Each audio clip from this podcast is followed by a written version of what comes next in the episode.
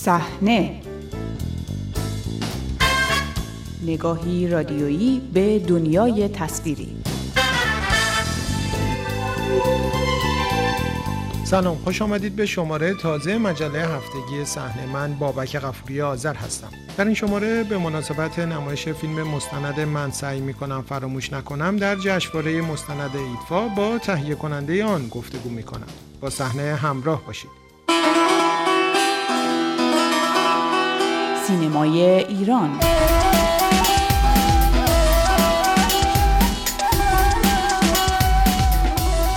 هفته گذشته جشنواره مستند ایدفا مهمترین جشنواره فیلم‌های مستند دنیا در شهر آمستردام هلند برگزار شد. از سینمای ایران در این جشنواره چند فیلم در بخش‌های مختلف حاضر بود. یکی از آنها فیلم من سعی می‌کنم فراموش نکنم ساخته پگاه آهنگرانی بازیگر شناخته شده سینمای داستانی ایران بود که در بخش مسابقه فیلم‌های مستند کوتاه به نمایش درآمد. این فیلم مضمونی درباره اعدام‌های دست جمعی زندانیان سیاسی ایران در سال 67 دارد و از طریق نمایش عکس‌ها و فیلم‌های قدیمی خانوادگی به تأثیر آن اتفاق در میان خانواده ها و نسل های مختلف ایرانی پرداخته است.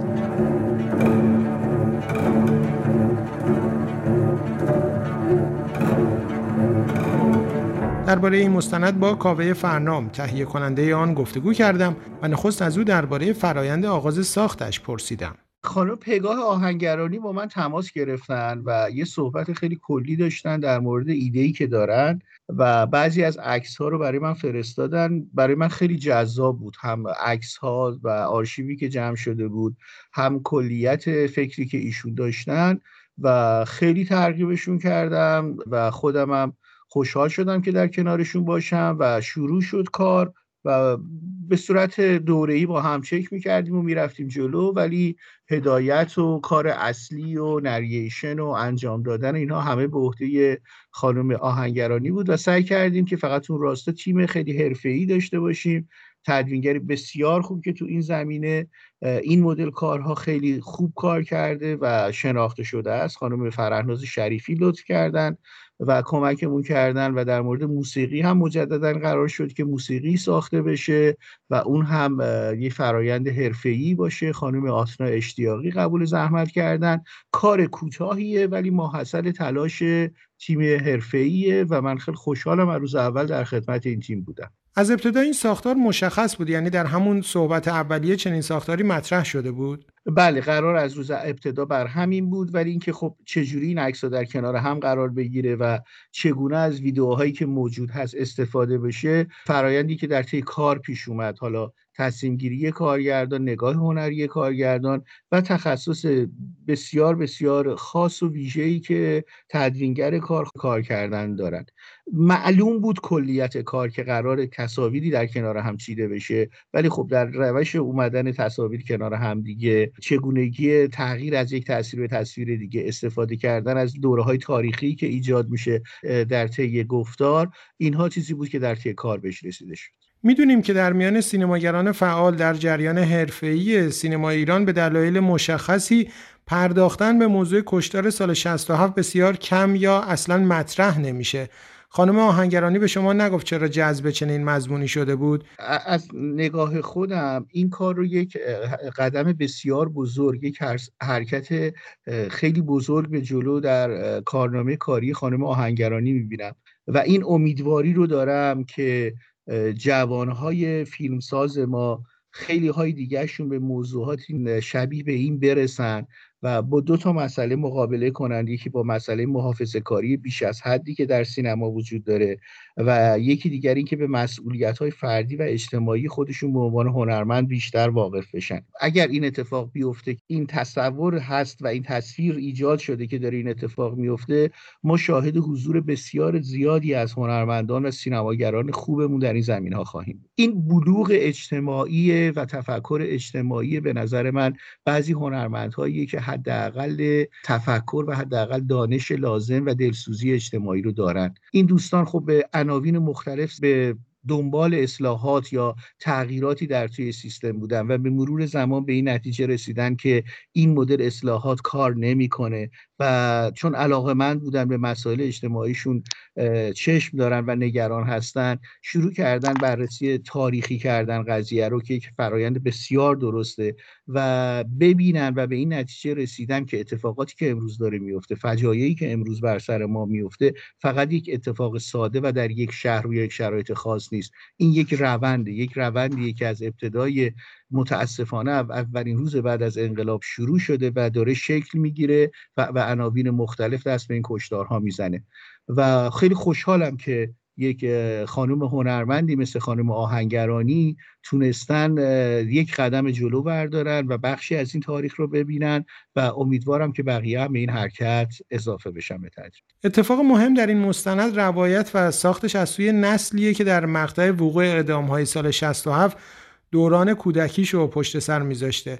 روایت فیلم هم از زاویه این نسله و توش به سراحت هم از وضعیت خاص اون دوره تلاشایی که به نوعی برای حذف و فراموشی افراد اعدام شده انجام می‌شد صحبت میشه. در صحبت با سازنده مستند چنین روی کردی از ابتدا وجود داشت یا در فرآیند شکلگیری بهش رسیدید؟ نه این, تفق... این, این نگاه ایشون از ابتدا بود و من از این نگاه خیلی استقبال کردم و من خیلی خوشحالم که ببینید من به نوعی خودم تعلق دارم به نسلی که این فجایع بر سرشون اومده. و اینکه یک نسلی بعد از ما مخصوصا اون چیزی که توی اصطلاح ما هست دهه شستی برگرده و این مسائل نگاه کنه برای ما خیلی جالبه. بنابراین در هیچ جای روایت واقعا من هیچ دخالتی نداشتم و دخالت نکردم و بیشتر گوش می‌کردم هم برای شکلگیری فیلم هم برای علاقه شخصی خودم که ببینم نسل بعد از ما نسبت به ما چگونه فکر می‌کنه.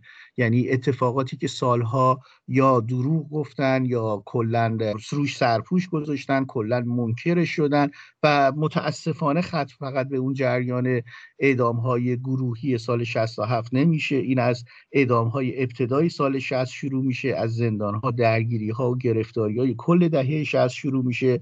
به قتل های زنجیره ای می‌رسه. بعد از قتل های زنجیره ای فجایع 88 رو داریم.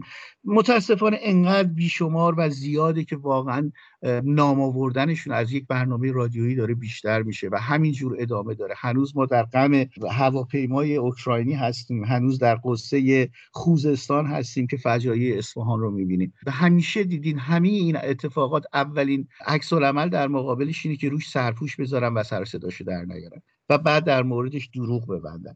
اینه که یک نسلی برگرده و بعد از مدتی بیاد به نسل گذشته رجوع کنه و سعی کنه این سرپوش رو برداره و اون چیزی که واقعا زیر اون نهفته بوده ببینه و این رو ببینه برای اینکه در آینده ازش عبرت بگیره عبرت تاریخی بسیار ارزنده است. این فرایند در ساخته شدن این فیلم کوتاه انجام شد و من به عینه شاهد پیشرفت نگاه و نوع نگاه خانم آهنگرانی بودم و بقیه تیم و خیلی خوشحالم. یعنی بیشترین تاثیر مثبتی که این فیلم برای من داشت تحول و تغییر تدریجی چند هنرمند خوب کشورم رو در طی این پروسه فیلمسازی دیدم. فیلم به تازگی در جشنواره مستند ایدفا به نمایش در اومد. برخی مخالفان این نوع فیلم ها میگن که پرداختن به چنین مزامینی برای حضور در جشنواره‌های خارجی و جلب نظر خارجی ها انجام میشه.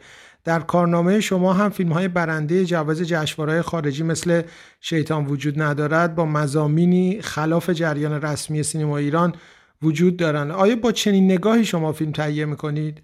تا حالا برای من هیچ وقت این اتفاق نیفتاده که موضوعی قصه جریانی جلب توجه هم بکنه و آمو بخوام با کسی همکاری کنم و ابدا و اصلا در وهله اول به این قضیه فکر کنم که آیا این توی جشنواره میره و آیا جشنواره هست جایزه می‌گیره یا نمی‌گیره. اینی که شما بخواهید که فیلمسازتون رو یا کسی رو مجبور کنید که توی مسیری حرکت کنه که حدس می‌زنید این مسیر منجر به جایزه در یک جشنواره بشه خودش یک نوع سانسوره یک نوع تحمیله و من هیچ وقت این سانسور و تحمیل رو نمیپذیرم و جلو نمیرم. هرگز و هیچگاه ما موقعی که فیلم رو شروع کردیم و جلو رفتیم به اینکه آیا این بره که یک جشنواره‌ای بره و جایزه بگیره فکر نکردیم و سعی کردیم که همیشه از این ذهنیت خالی و چه فکری برای دیده شدن فیلم در ایران کردین جدا از حضورهای جشنواره‌ای؟ خب اولا محملی برای نمایش همچین فیلمی در ایران وجود نداره. فعلا تلاش بر اینه که چند جشنواره دیگه بتونیم بریم. یک توری در خارج کشور داشته باشه و بعد به هر حال راه حلی پیدا میشه که مخاطب ایرانی فیلم رو ببینه.